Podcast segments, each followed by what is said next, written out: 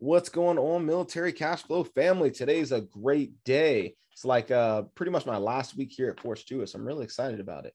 Um, I'm looking forward to moving up to uh, Fort Bragg, North Carolina. So I'll be in that area. If you're listening and you're in the area, shoot me a note. Um, just hit me up on social media and I'll respond back. Um, you know, if you want to if you want to get together and have lunch or something like that, I don't know. Uh, I'm new to the area, so I'm just I'm just really hyped up about uh, about seeing something different is all.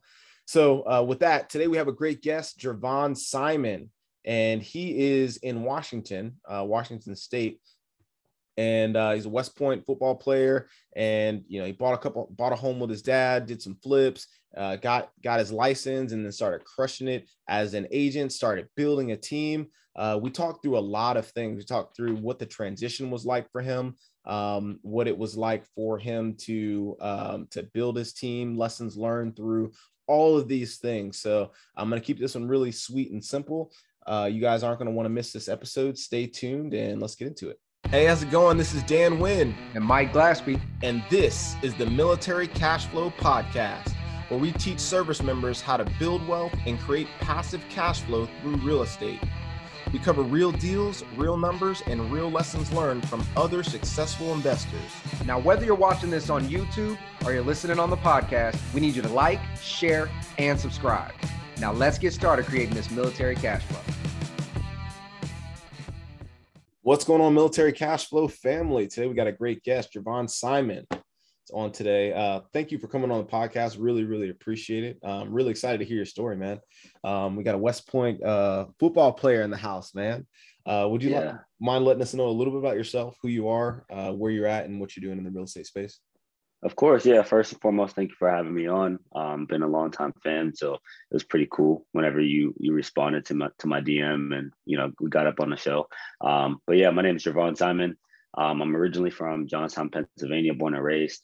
Uh, I got recruited to play football at West Point. At the time, I had no intentions to join the military, um, but that obviously quickly changed once I accepted the opportunity to go to West Point. Um, I played football there for four years and commissioned as an officer. Um, and I med boarded out a, a, little bit early before my commitment was up. Um, and I got into real estate. I'm uh, I, I, first started out investing, and I was just super hungry for it. And then um, once I got to almost immediately after I got here stationed at Joint Base Lewis McChord in Tacoma, I got my real estate license and became a broker. Um, and uh, it, honestly, things just happened really quick and it just took off. Nice, nice. Okay, so that's pretty much the synopsis, man. Uh, let's go ahead and yeah. dig into it a little bit. let's for dig sure, into it a little sure. bit. Um, so let's start at the beginning. What what um what was your I guess upbringing around like money and real estate? Like what was what was it like for you? Well, my upbringing around money, like I, I really had no um, no knowledge of it really at all. Um, I, you know, honestly, like I was born in the projects where I'm from. Um, not a lot of people are financially literate, and it has, you know, there's there's not really an environment conducive for for growth, um, especially um, in the Black community where I'm from. You know, so it, it just it was a little bit tough. But once I got to school, I got open my eyes open to a lot of different opportunities, a lot of different things, and real estate being one of them. I was always really interested in, in understanding, you know, how to invest and all that, but I never really understood it, and I never really knew where to start. Um, and I read Rich Dad Poor Dad, which uh, you know everybody you know says is give, gives a lot of credit to, but it you know rightfully so. So for me, um, when I read it, it was really eye opening, and then it set me down a path of real estate, and then I started just digging in the deep, uh, BiggerPockets. I really dug into, uh, or I read a book called uh, the Millionaire Real Estate Investor by uh, Gary Keller. And I mean, that book was like really like the, it was like an encyclopedia and it gave me all the information I was looking for. And then from there, um, you know, I just really dug in deep and just kept going forward and, and to the point to where I'm at now. That's crazy, man. Um, so you know, you you said you grew up in an environment that that wasn't um, that didn't like you know give you a lot of financial literacy or didn't have a lot of people around uh, around mm-hmm. you with financial literacy and you said school is what is what kind of i guess turned that light on for you obviously the mm-hmm. books and the things like that but when you said school do you mean high school or you mean west point oh west point yeah okay. cool, and it's more i think it's more so just being in an environment of people who are always um, looking to be better looking to improve um, i actually got introduced to the book from like some YouTube links that some guys that I was friends with like sent out in a group because you know everybody was interested in learning more and investing, and he sent out some YouTube links, and then one of the links talked a lot about Rich Dad Poor Dad. I was like, oh, what is this? And so, I, and that's kind of what started it, and it was, and I think it was just being in that environment of people wanting to be better and grow. You know, I think I was like a junior junior that time or my Cow year at West Point. So, yeah. Yeah, man, I, I agree. I think that I was uh I was introduced to, I guess, financial literacy, and that's where I picked up Rich Dad Poor Dad too, um, while I was in like college environment. So um, yeah.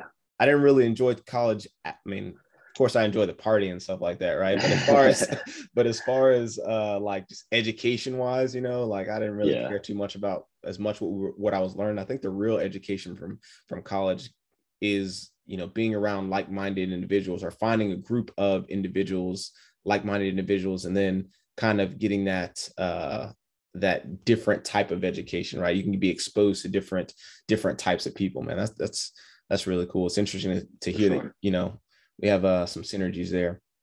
So Absolutely. so why West Point, man?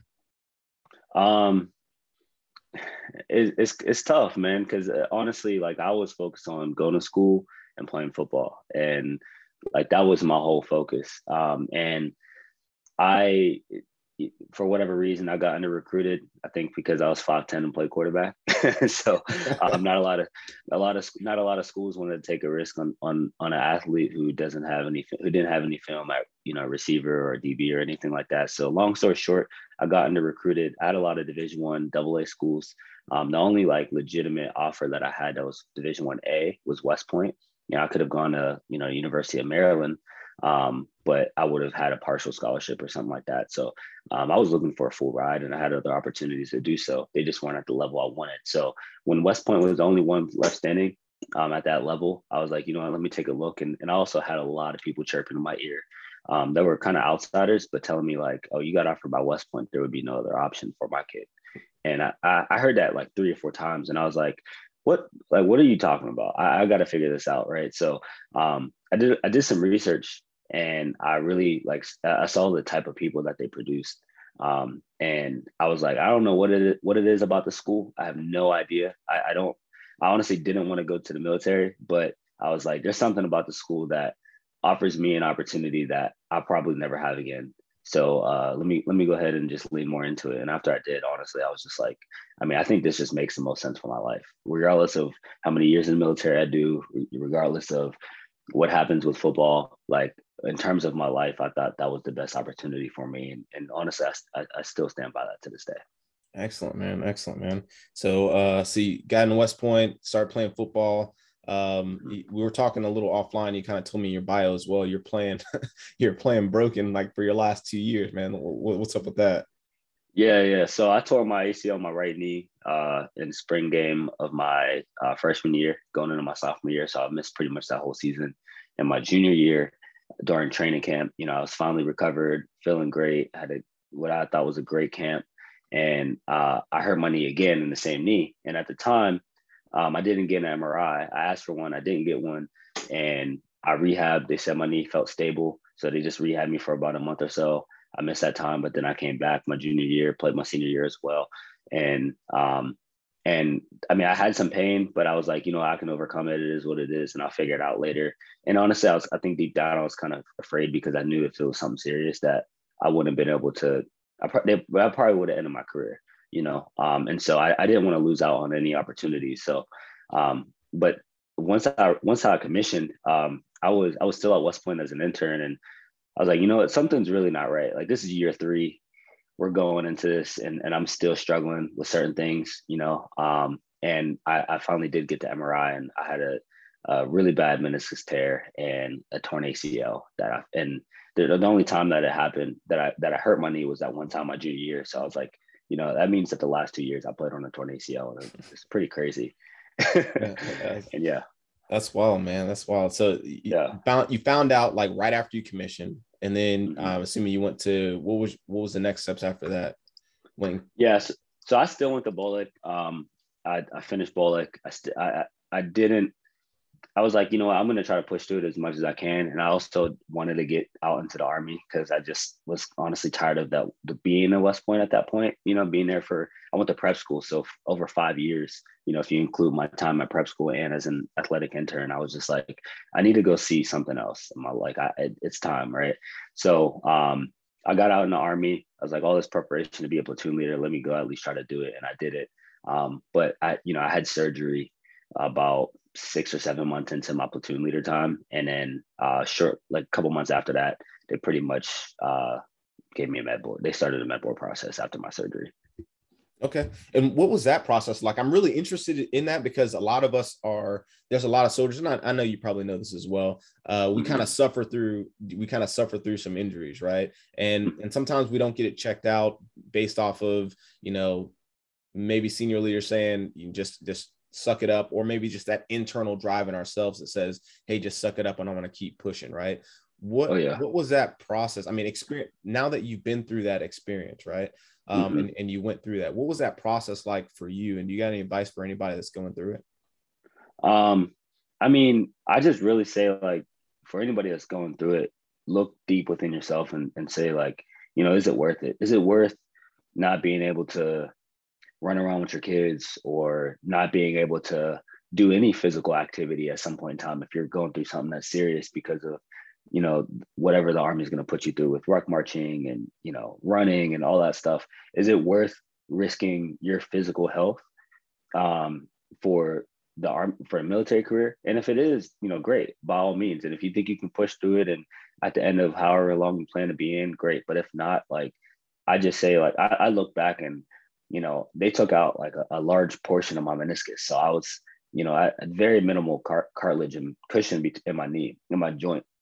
And if I continue to try to push forward, you know, I could have fought my med board and said, no, no, keep me in, but at what cost, right? Like if I'm if I'm ruck marching, I'm doing, you know, long distance running, which already hurt me to begin with before my surgery, you know, and after my surgery, I was in a lot of pain too. And it was like, if I continue to do that, what's that look like for me long term? So for me, I just you know, I really just again made a life decision like this does I don't think this makes sense. And they're offering me an opportunity to to essentially pursue my passion in real estate. I just thought all encompassing and made the most sense for me. Um, and I, I, I, you know, I encourage anybody to do that, whether it's to get in or stay out. You know, if if you're in a situation where you're physically hurt and you're you have an opportunity to potentially get out uh, on a med board, you know, I, that's that's my that's that's what I encourage them to do. You know, um, and it, it did take a lot of uh, me sucking it up because I'm, I'm always the type to like kind of push through it. But it was just like, you know, at the end of the day, I got to do what's best for me. Because um, honestly, I, I love, you know, I enjoyed my time in the army. It didn't necessarily, I, I knew the army wasn't going to do what's best for me. The army's going to do what's best for the army.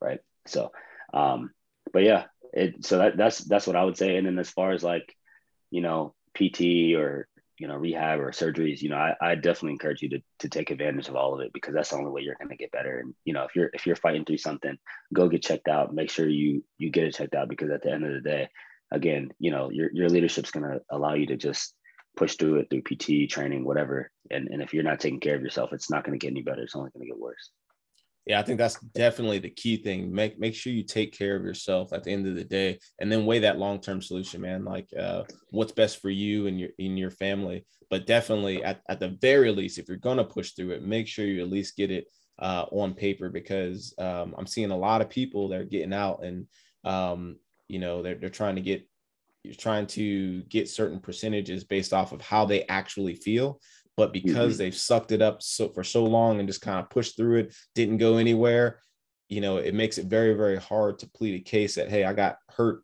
literally 20 years, 15 years ago or something like that. Yep. And uh, you know, my back's messed up and you know, I, you've never said anything, right? There's there's no yep. there's no medical record uh, behind any of this, so it makes it very very hard to get certain percentages, um, especially when you're getting out. So uh, I know I went we went kind of on a tangent right there, but I know a lot of our listeners are uh, you know kind of struggle through that, and we'll go through that at some point in time, um, just yeah. being injured in general, right? So uh, so got to West Point, you know, you get to Fort Lewis, you do some PL time, get uh, you do your med board, get med boarded out, and then you get into real estate. Why mm-hmm. real estate? And um, what did that look like for you? What was that that that whole transition from hey, I got a full time job here and now, I'm taking this leap and I'm getting out and I'm, you know, as a real as a you know real estate agent and professional, you're pretty much an entrepreneur. Like there's yeah. no like set income, right? So you're going from getting paid on the first and 15th to like, hey, I got to get out there and eat for myself, right? What, what was that like? Sure. Well, I kind of skipped over the whole start of real estate as an agent. Um, and so even as an investing, so I purchased two properties, me and my dad in my hometown in 2018. Um, between the two of us, this, this property is super cheap out there. So we bought two properties um, as, as rental properties. And at that point in time, I, I kind of ran out of money to do anything else. So I was like, yeah, I have a little bit of cash. Go ahead really quick where was this at? And then what time frame were you in as far as are you saying you were in the military still when you did yeah. this? Or you were like at west point? Or so yeah kind of kind of walk us through that. Yeah yeah, yeah. so i was actually at BOLC. i was in okay. the army in 2018 um and i was in that, so i got out at the end of 2019 so like december of 2019 so just to provide a little framework so for timeline. So i bought those properties in may of 2019 or 2018 with my dad um, in my hometown in Johnstown, Pennsylvania. And then so we bought a remote, had a property manager, all that stuff. And then um, I got to Tacoma, Washington in June 28th, 2018 and I was trying a bunch of different things because at that point I had basically invested all my money into this one property. I had no more money left over, and I really wasn't making a lot of money as a second lieutenant. So I was like, man, I need to, I need to make some shake. Like I got to do something. Um, I tried wholesaling, and I had, and back then like there was not a lot of information on wholesaling, so like I was reading some very vague information. That was a struggle. Couldn't figure it out. So I was like, all right, scrap this idea. Then I tried Uber um, and I had gotten a reckless driving uh, for going a little over the speed limit in Virginia a couple years ago. And so I was like, man, like I can't go do Uber. I don't know what to do. And I was actually sitting down with another broker who I was meeting with at the time, and I was trying to figure out like what my next steps were. And he brought up the idea that I should go get my broker's license in Washington. And so like, and this is like at the end of July. And so I remember I reached out to some people during that time, and I was like, hey, like you know, I actually still have a screenshot of it. I was like, hey, you know, who has within a West Point real estate network? I was like, who has um, any experience or, or information on being a broker while still in the army? And a bunch of people reached out to me and really encouraged me to do it. And I was like, you know what, I'm going to do it. So it took me uh, 17 days to from the day that I started the test to or started the course to pass the course and pass the test and become licensed. So I showed up in you know January 28th, and I was a licensed broker in September 5th, 2018. Jeez. And so, uh, and yeah, so I was still in the army pretty much uh, you know trying to trying to build up a real my real estate broker business. And again i didn't know if i was going to stay in washington. I did at that point in time i didn't know what was going to if, if i was going to get med boarded or not. I didn't even have my surgery on on on on the horizon at that point in time. So i was just like i'm just winging it. I'm just going after it and it'll work itself out. And sure enough it did. So um in 2018 i only sold one house. In 2019 my whole year i was a platoon leader. I sold 29 homes and then um, I got out in December and I was able to go. And I, you know, I, after selling 29 houses and the vast majority being in the latter half of the year, I was like, you know what, I'm I have a lot of momentum. I'm I'm okay. You know, I built up myself a little bit to to be comfortable with getting out and going full time in real estate. And although I was nervous, um, you know, I kind of just I took a, a bet on myself. And so 2020, full first year full time in real estate, I sold uh, 61 houses as a solo agent, and uh, and uh, I started I started flipping houses that year too. My God, awesome! All right, let's take a quick break. I hope you're enjoying this awesome episode. If this episode has got you pumped up and you're looking for more ways to learn, network, and take action, make sure you go over to www.militarycashflow.com where we're doing our absolute best to provide our military community with tons of value. Here's just a few things you'll find when you go to militarycashflow.com. You'll find our books, you'll find the Military Cashflow Facebook group, where we have thousands of new and experienced military investors networking and asking and answering questions. You'll find our Military Cashflow real estate investing course that teaches you everything you need to know to buy a cash flowing producing asset we teach you how to find the deal, how to analyze, how to renovate, how to build your team, and maintain that property. You'll find our one on one coaching programs. And when you're ready to start taking action and invest, or you're looking just to PCS, we'll even vet and find an investor and military friendly realtor in your area at zero cost to you. So make sure you head over to www.militarycashflow.com to get access to all these great tools. And lastly, and I would almost say most importantly, make sure you share this information with another military member that might find it valuable. And with that said, let's get back into this episode. I, absolutely love that, um, especially you know, um, it's a it's a pretty common side hustle, right? Uh, for yeah. a lot of soldiers and enlisted and officers, regardless of what it is, to serve full time and also be a realtor, right? Um, usually, sure. it's it's you know it's not done at I'm selling 26 houses type deal, you know, but um, yeah. but that's that's phenomenal. I love how you did that. You know, test the waters while you're still in. You already know you're getting out. They go ahead and test the waters on the, the back end. That's essentially kind of like was your transition, right? Um, exactly. And and then yeah. you got out and went full tilt. But I, I want to back up just a little bit because you mentioned sure. you bought your first rental property back in your hometown in PA, right? Um, mm-hmm. Um, or maybe that's near your hometown in PA, uh, with your dad, right? Mm-hmm. What, what, was that like? Um, because you know, we often we often um we often look at you know buying rental properties or, or buying something we have to do it all of all by ourselves right sometimes mm-hmm. you know we might get help with you know from a parent or something like that but usually it's very very minimal help the way that you phrased it it seemed like you guys you guys kind of went in a partnership right and bought it mm-hmm. what was that like for you why back home what was you know can you give us a breakdown of what that deal looked like and you know just a little information yeah, for sure. I mean, honestly, it wasn't. It was probably one of my worst investments we made. Uh, made in my life. Um, and you know, I don't think really either of us knew exactly what we were doing. We are kind of just getting into it. Um, and it was it's the only investment we made together to this date. But um, I mean, it was a learning experience. You know, at the time when we first started, it was we were cash flowing and then some issues came up and some things that we overlooked with multifamily such as like who pays the utilities. That's not something that i ever heard of. So like i didn't know. I was like oh okay we pay utilities but whatever it can't be that much right? Um and yeah so there, it, we ended up losing money. Even on a sale in the back end issues popped up and we lost money. And you know it, it wasn't the best the best investment but um it was a learning experience for sure and I've actually since then I've I haven't done a single partnership. Everything else has been just myself. no issues there, man. But yeah. I, I, love those stories, man, because that's where you learn all your stuff from, right? Like that's where exactly. you learn everything yeah. from. Uh, just like you said, utilities. I didn't know. You know, it, that's kind of area specific. You know, some areas it's exactly. very very common for everybody to uh, for the owner to pay the tenants, and in some areas it's very very common to to be separate utilities, right? So, exactly. um, based off that deal alone, um, can you give us like just a lesson learned, one on partnership, and then two on like, you know, for the first time investor out there, it's like, hey, you know, I'm I'm I'm I'm going to go out there and do it. Just one, you know, a couple things that you learned from that.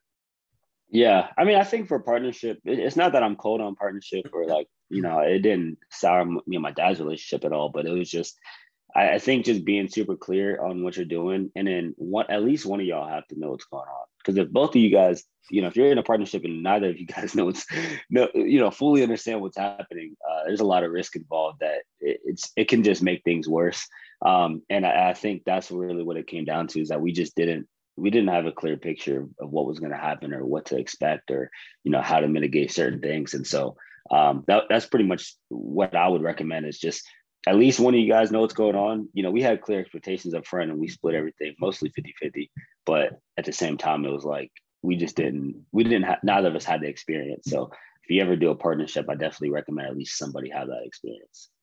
Okay. Um, and and then also another thing I didn't even bring up. So before we bought that property, we were actually under contract to flip a house in Florida. Um, and we I was trying this whole remote investing thing, like Brandon Turner and all those guys say, right? And so um, we were under contract to, to buy a house in Florida, and we ended up losing a thousand dollars. That was our earnest money, but for the deal. But what that introduced to me was hard money and how that worked. The deal fell fell through at closing because I wasn't paying. I wasn't given a clear picture, and it was supposed to be me and my dad too, but we weren't given a clear picture of how the loan itself worked. And so whenever I on closing day the lender finally told me how everything worked with like loan to value and percentages and he sent me a spreadsheet. And that's how i learned about what earnest money was or hard money was and how hard money loans worked. And so fast forward you know two and a half years later when i do my first flip i was able to project everything. I knew exactly what i was doing. I knew how it all worked. So another lesson in failure teaches you lessons to prepare you down a lot especially in real estate yeah, big time, man. They're not L's. They're lesson. What the L stands for lesson learned, right? Um, exactly. But that, that's that's awesome, man. So, um, so you, you did it. You well, you tried to do your first flip, um, mm-hmm. out of state. Uh, what part of? I'm just curious. What part of Florida? Um, it's a city called Palm Coast, Florida. It's like 30 okay. minutes north of. It's actually like 45 minutes south of Jacksonville. Yeah, yeah, I know Palm Coast. Yeah. So okay, yeah. cool, cool. And then um, got into it. Got into it. You guys did a did a um, a multi-family deal back in your hometown. Um, that didn't go that well, but you learned a lot of lessons out of it. And then you got your um, you got your real estate license, got your brokerage, you mm-hmm. started selling homes, got out. Um, walk us through the next steps, man. What happened after that? Yeah, so um, in 2019, I actually bought my first house with my VA loan, um, and then just 11 months later, I bought a house, like literally another single family house, literally right across the street from the first house, um, zero down as well. Closing costs paid for all that good stuff. Um, and, and and so i did that. And then i've actually since then bought a, a third house now with my va loan uh, conventional but both the homes that i bought with my va loan i uh, they're both rental properties and i still own them to this day um, and so i that's another powerful tool to use as well and so i've really leveraged that and i'm about to do it again um, so we can get in that into that in a second but yeah i started flipping houses in 2020 um, I bought my first one in September. Um, I, I, can't. I think I did, I've done like ten or something since then. Um, so it's it's been pretty pretty good. I've had some really good really good flips. I had a couple that burned me, but um, for the most part, I've done really well with flipping. And it's been it's been a pretty pretty awesome experience, and I learned a lot about a lot about houses and and all that kind of instruction deals and um, and all that kind of stuff as well. Has being a broker helped you get I'm assuming you're getting some off market deals to do the flips, right? Or maybe they're yeah. just coming from networks, or maybe they're just coming from listings yourself and you're buying them yourself. But um, either way, how has you know getting your broker's license helped you in that in that regard as far as flipping? Um, well, I would say uh, I'd say it helped a lot. And the the thing is, is that I'm you know I, am full time in real estate. I know the market better than 99% of the population. If I see it, like you tell me an address of the house of a house in Tacoma, and it's you tell me this the square footage and the bed bath count, I'm probably going to tell you what it's worth. You know, and so whenever I have opportunities cross my desk, you know, nine times out of ten they're bad, and I'm like, I tell the wholesalers like your AV, ARV is way off, or you know whatever. But the ones that are good, that they undervalue the ARV or they undervalue how good of a deal it is, I hop on them quickly and I just don't say anything. Um, it's happened about three or four times that that's happened to me, and I've been able to really do well with those ones. Um, just because I can immediately like look at an address and I'm like, whoa, hold up, this is a good one, and then I just go all in. And so, um, and I and I buy it. You know, I even had one time another broker sent me a deal, and when he sent me a deal, he told me what he thought his ARV was. I went and walked the property and I was like, oh, you're like $50,000 off, like lower. And so I told him, uh, hey, because he was doing an conducting an off market transaction for the seller. That's what the seller wanted to do with a bunch of investors. I told him, hey, if it whatever, no matter what anybody offers you, I'll pay like 5K more. and I did, and I bought it, and it was my best flip to this day. I didn't tell him why I said that, but I told him, "What? Hey, whatever anybody offers you, I'll pay like five thousand dollars more." Oh, but so, the cool thing um, about that is it ended whole, working out. The cool thing about that though is the wholesale is already factored in their profit margin anyway. So even if you're like, oh, that you know, exactly, you can make fifty thousand dollars off of it, they're already factoring it. They're going to make 10, 15, 20,000 either way. So they're giving you the price that to, to hit their profit margin, if that makes sense. So not really ripping anybody off, but uh, that's awesome. That's awesome. Um, and it seems like you're yeah. doing like doing like a whole like vertical integration play. I like that you're not, um, you know, some realtors will just only focus on being a realtor, right? Some realtors you mm-hmm. talk to, if you guys don't know, there's some realtors out there that have never you know never owned a rental property or never some of them have never even bought a house which you know they might be saving up for it or something like that but um a lot of them that I've that I've dealt with uh, don't really know anything about um, investing at all, right? Um, which is which is very surprising. Um, have you run into that? Have you run into that a lot in Tacoma or like in in your area in your market? Oh yeah, oh yeah, man. Real estate's a money grab to a lot of people. Why you do you understand think, that? Why do you think that is? Like, why do you think they're just you know like I would think that if I'm immersed in real estate, you know, whether whatever side of the transaction I'm on, that you know I'd I'd be wanting to take part in this, right? Like as, as an investor, right? Yeah. So why do you think that is? Well, I've learned that not everybody's wired like us, man. You know, at the, the first and foremost, like not everybody's wired to be, you know, always thinking about how to improve, which ways in which you can do better, and just like go all in on something. A lot of people they think going all in is just going all in on being a real estate agent and maybe having a team one day, you know, cashing a lot of checks, selling million dollar houses. And while that's fun and that's great, and I'm, i mean, I'm built, I have a team, I built a team, um, and I'm trying to grow it. I that that's not just my only focus, you know, because ultimately, like I got in real estate because of the investment side, um, and and also like I, from what I've seen, there's a lot of people. It, the barrier of entry to get your real estate license is really easy. I mean, I got it in 17 days, literally. If you know, most people it takes them a month or two to get their license and they go pass the test and now they're licensed. And we have all these, you know, thousands and thousands of brokers in, in Tacoma. And, you know, not a lot of them do a lot of business, but they see it as, oh, this guy's in real estate. He does really well. And, oh, you're great with people. So you, you know, you're funny and charismatic. So you can go sell houses. And it's like, and they never really take the time to really understand real estate, like on a deeper level. Um, and so I think that's really what it comes down to. And some people, you know, they do, and they really you know, go all in on it. And those are the ones that are the most successful because, you know, yeah, they sell a lot of homes probably, but you know, they own a lot of homes too.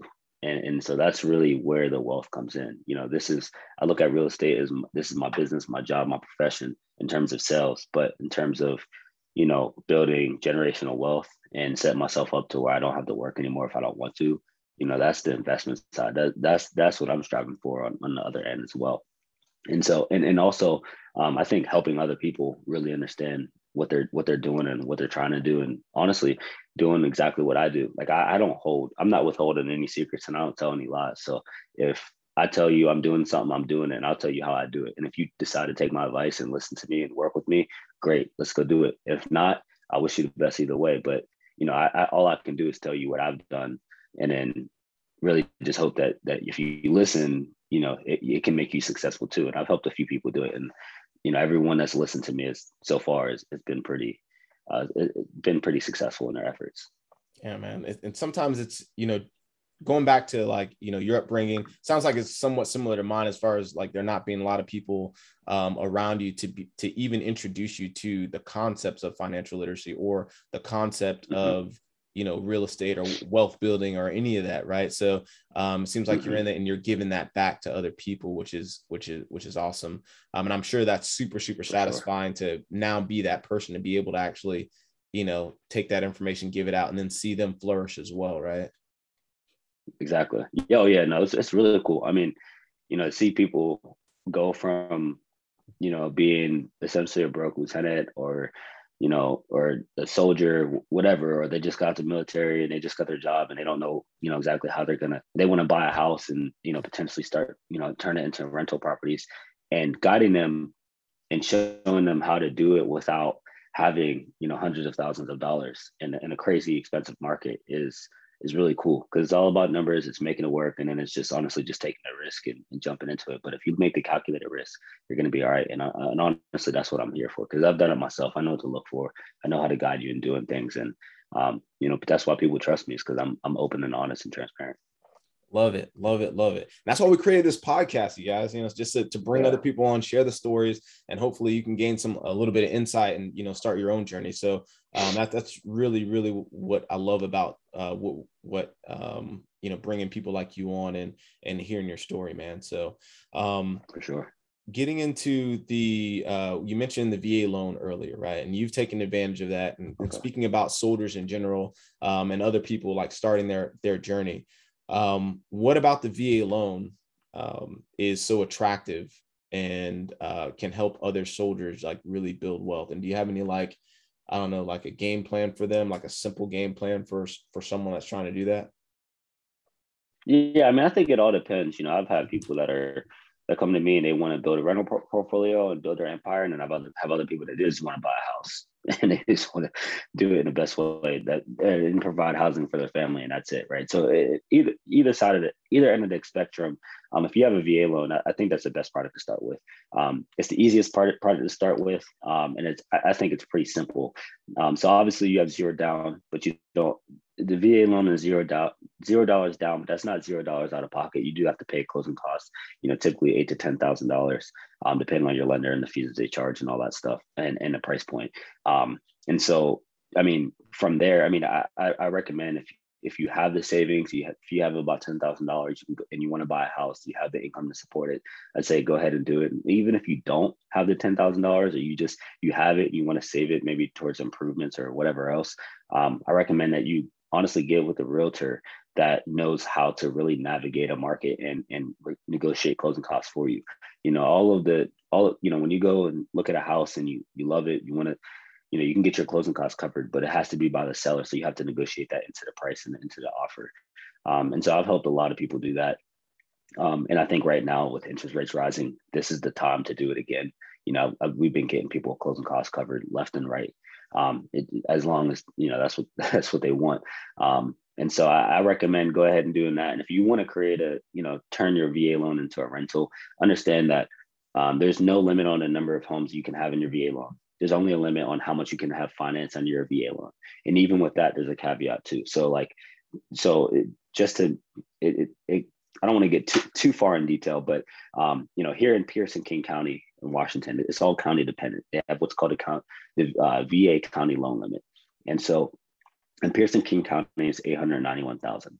If you buy a house, you know, in in your first year for let's say four hundred thousand dollars, that means you have four hundred ninety-one thousand dollars left over in your entitlement for zero down. So that means that you can go buy a house for four hundred ninety-one thousand dollars, zero down, the same way you just did the four hundred thousand dollar house. However, if you want to go over that amount, you only have to pay 25% of the difference. So let's say you want to buy, buy a house for 591,000.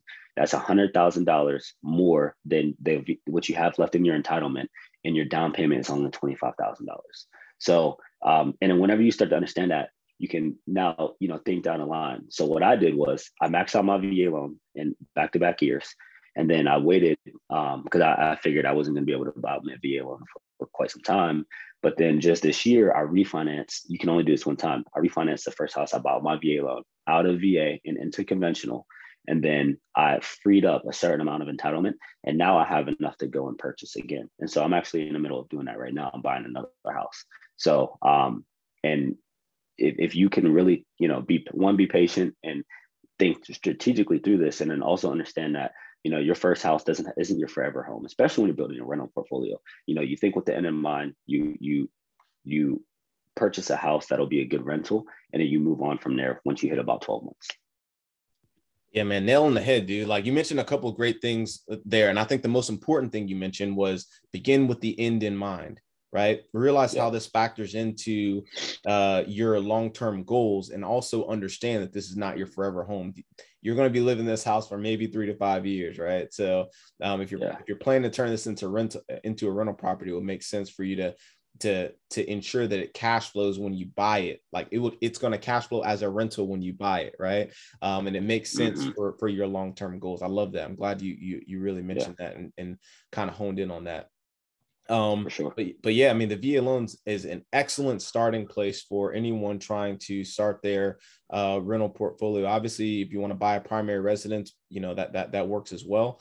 Um, mm-hmm. But if you're you're thinking strategically, just like Javon said, um, you can you can end up really in three duty stations you know if they're the, in certain duty stations uh, you can end up with 12 units right so you can buy a four unit in your first duty station then you can move you know, rent that out, buy another four unit, live in one unit, then move, then buy another four unit, right? So I mean, at the end of three PCSs, you could you could you could potentially have up to 12 units, right? You can be cash flowing mm-hmm. on all of them, living in one one unit, you know, um, living in one unit in your current duty station, right? Renting the other three out, living rent free, and keeping all of your BAH, right? So these are the strategic moves yep. to, to, to build wealth that anyone in the service can take advantage of, right?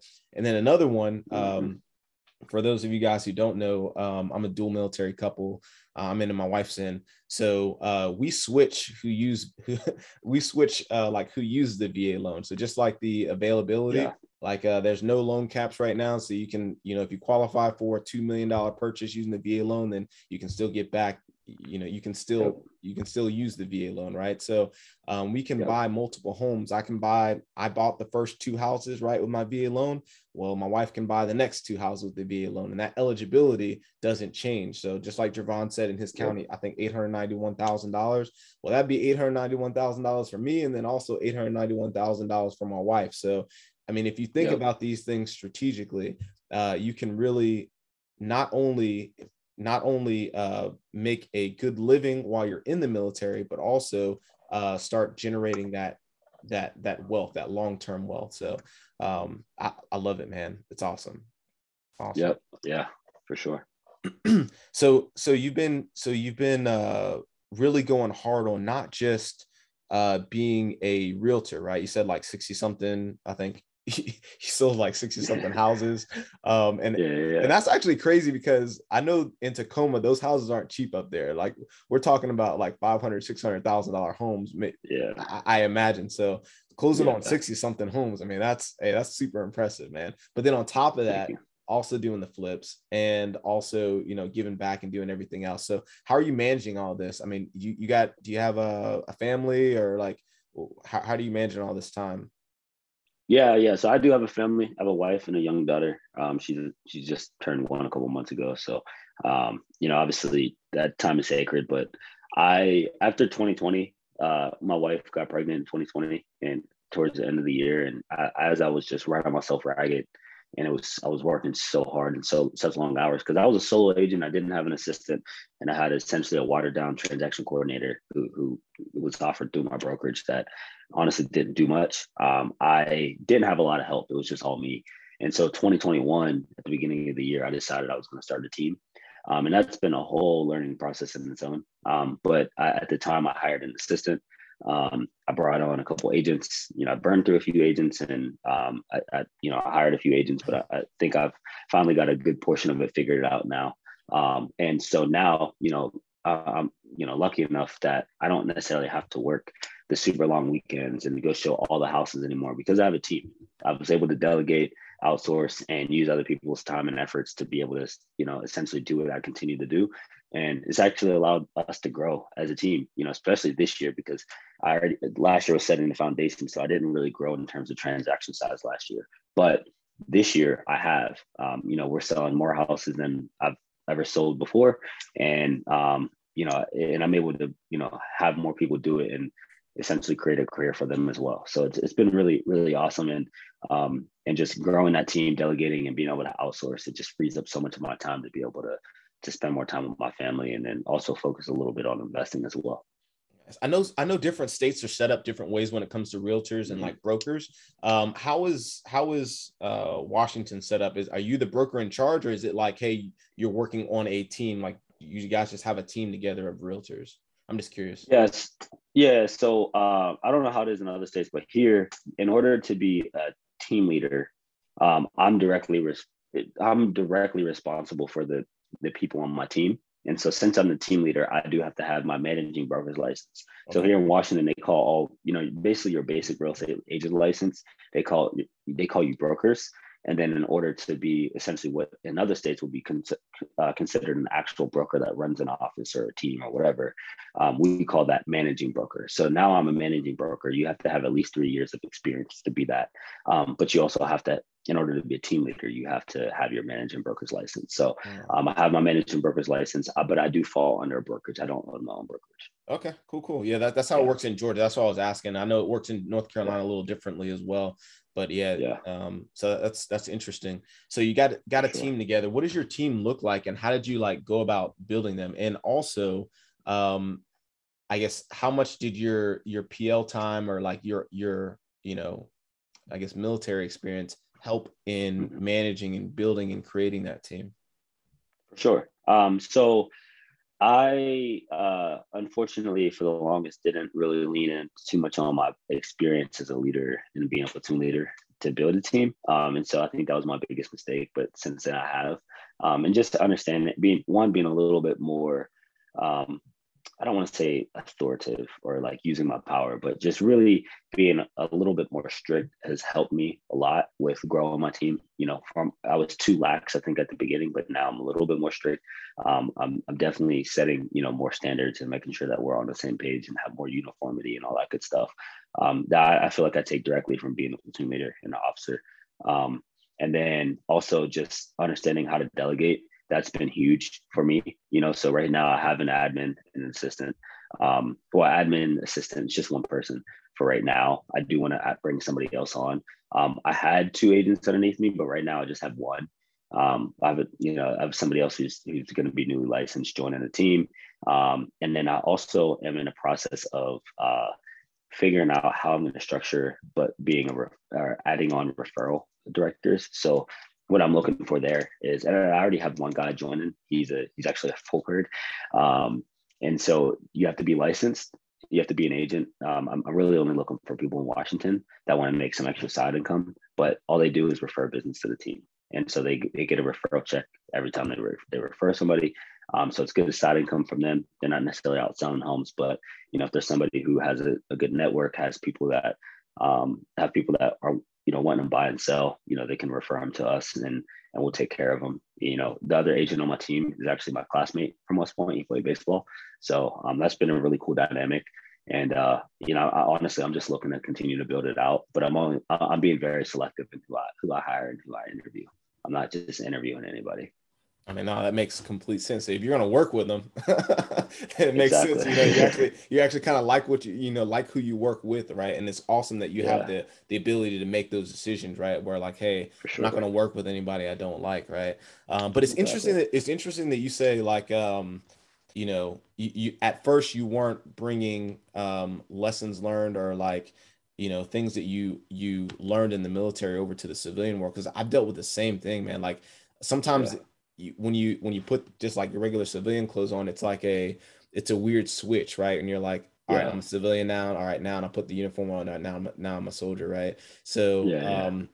there's been times where I'm like, man, I don't know how I'm gonna figure this out, and I'm like, well, why don't I just do what I, what I do in my my regular job, right? So exactly. it's kind of it's kind of weird, man. So, um, have you have you, I guess, what was the what was the thing that made you switch or helped you switch?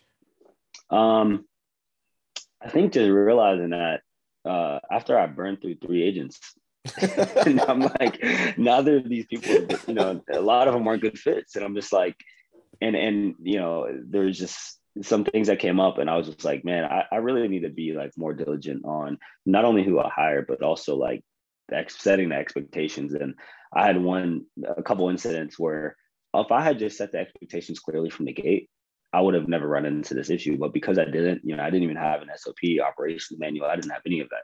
But now I have it. And you know, anytime I bring somebody on, they know what the expectations are, and it's pretty clear. We have processes and systems for everything. Well, mostly everything now.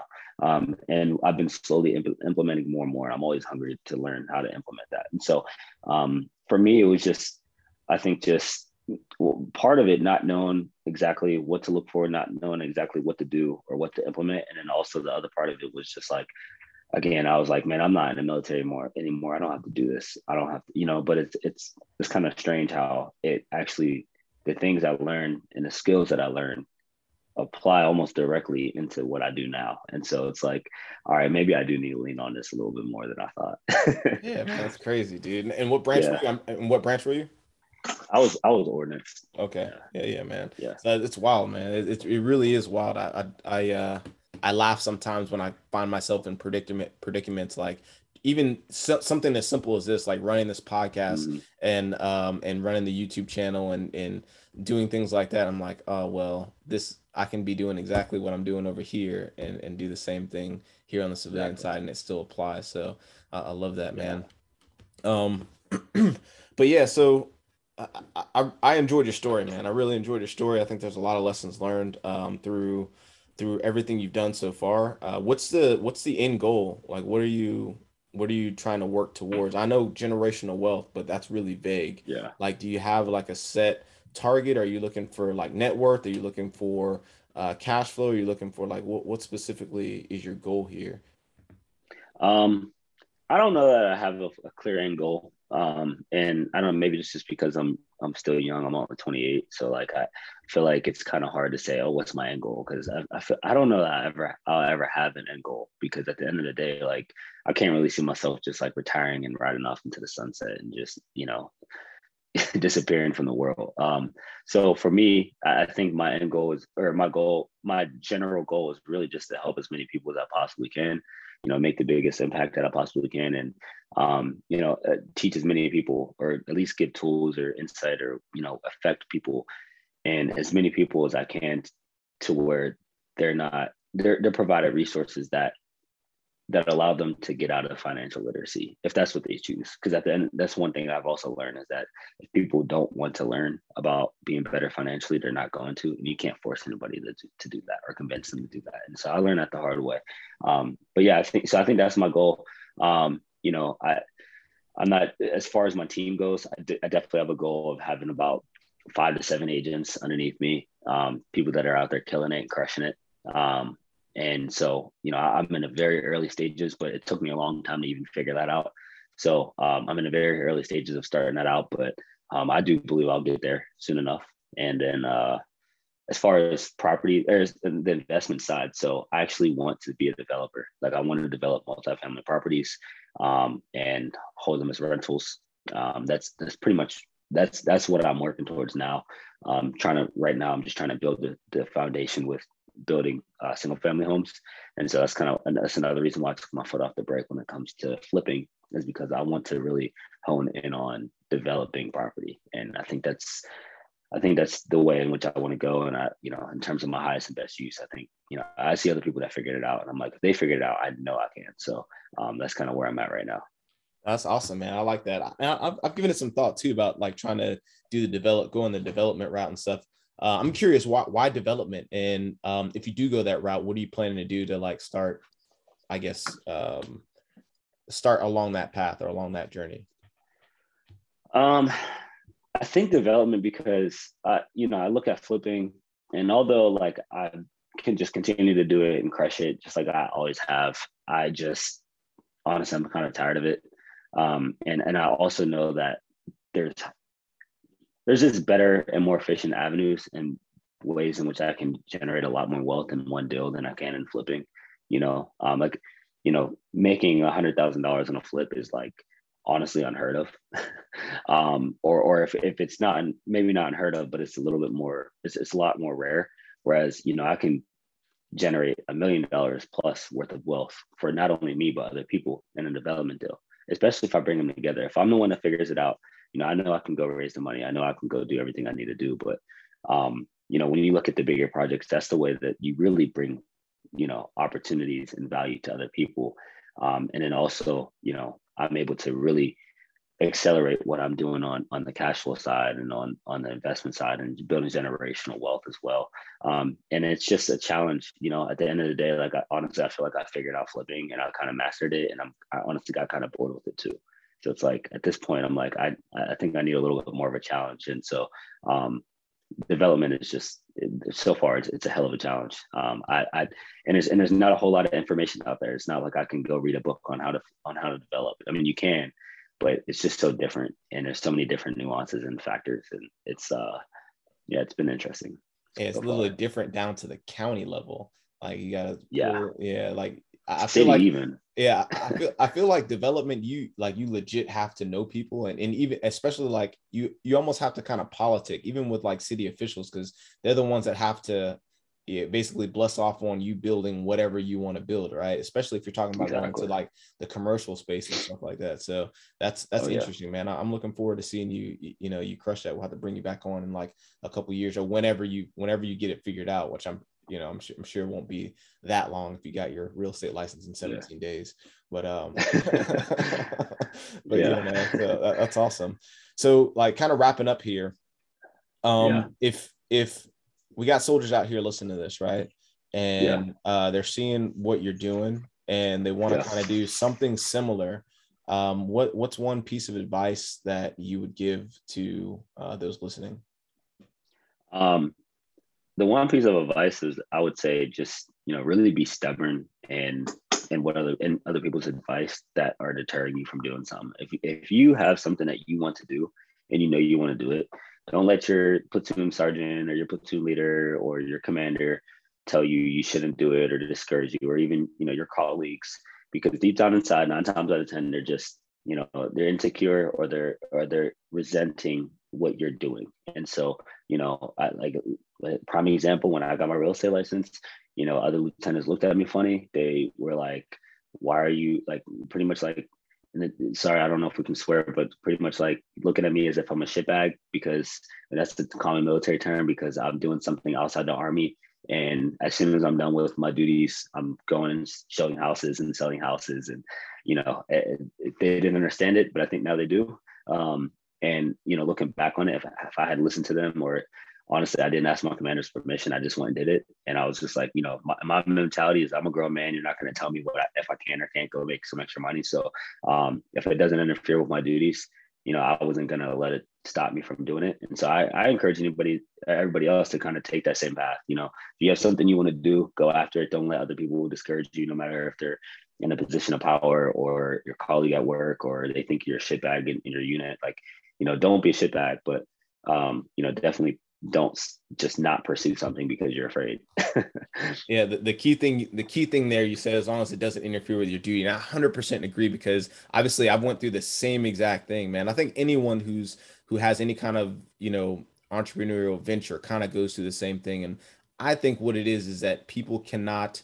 um if they can't see themselves doing it, then they can't see Mhm. other people doing it, right? So they sometimes and sometimes, you know, inadvertently project their fears on you. And that's not just chain of command, that's family, that's friend, that's that's whoever, you know, doesn't have the same vision that that you have, right? So um I think that's definitely important, especially on the army side. If it's not going to interfere, if it's not interfering with what you're doing, then you know, by all means, go and go and uh, pursue that passion. Because a a lot of times, what I heard, at least when I first started, right, I remember flipping my first property and um and I had a senior leader like, why are you doing that? You know, you should focus on the army, you know, focus on the military career, da da da da, all that stuff. And um and he's like, you, you I don't even know how you have the time to do that. I'm like, "Do- I I didn't say this, but in my head, I'm like, I know all you do is talk about football all day. So I know you watch Thursday night football, Monday night football, Sunday night football. Like you're watching Yeah. football all the time. You're going to games. You're doing all these stuff. Well, I choose not to do that, you know, and I choose to take Yeah. that time that you're spending to do that. I'm spending on other things, you know, that that's more Exactly. fulfilling and in, in my eyes more proactive, right? Uh, so Yeah. so yeah, man. Like if you're listening out there, that, that's great advice excellent advice man like go pursue that passion um especially if it's not interfering with uh with what you got going on man that's i love that advice love it for sure for sure So- so we, we've listened to we listened to your story love your story uh love the advice um how can our listeners get a hold of you if, they want- if they want to find out more Um, I would just honestly direct them to my social media. I'm really active on there. Um, so Instagram, Facebook, Twitter, all it's all the same. It's at Javon Simon. Perks of having a unique name. So uh, if you give me a follow, you know, reach out to me there. You know, I'm, I'm pretty proactive and checking my DMs and all that stuff. So yeah, Excellent. And we'll put those links uh, down below uh, in the show notes where they listen to this on podcast or YouTube. They'll be down there. So make sure you, uh, you go tap in with Javon.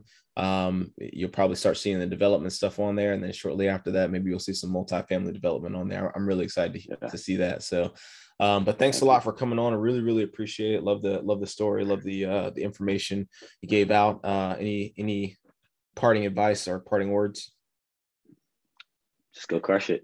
That's it. You know, go do go go follow your passions and don't be don't be afraid to do it. Go take massive action and do it. Excellent, excellent, excellent. All right. With that said, this is Dan Wynn signing off.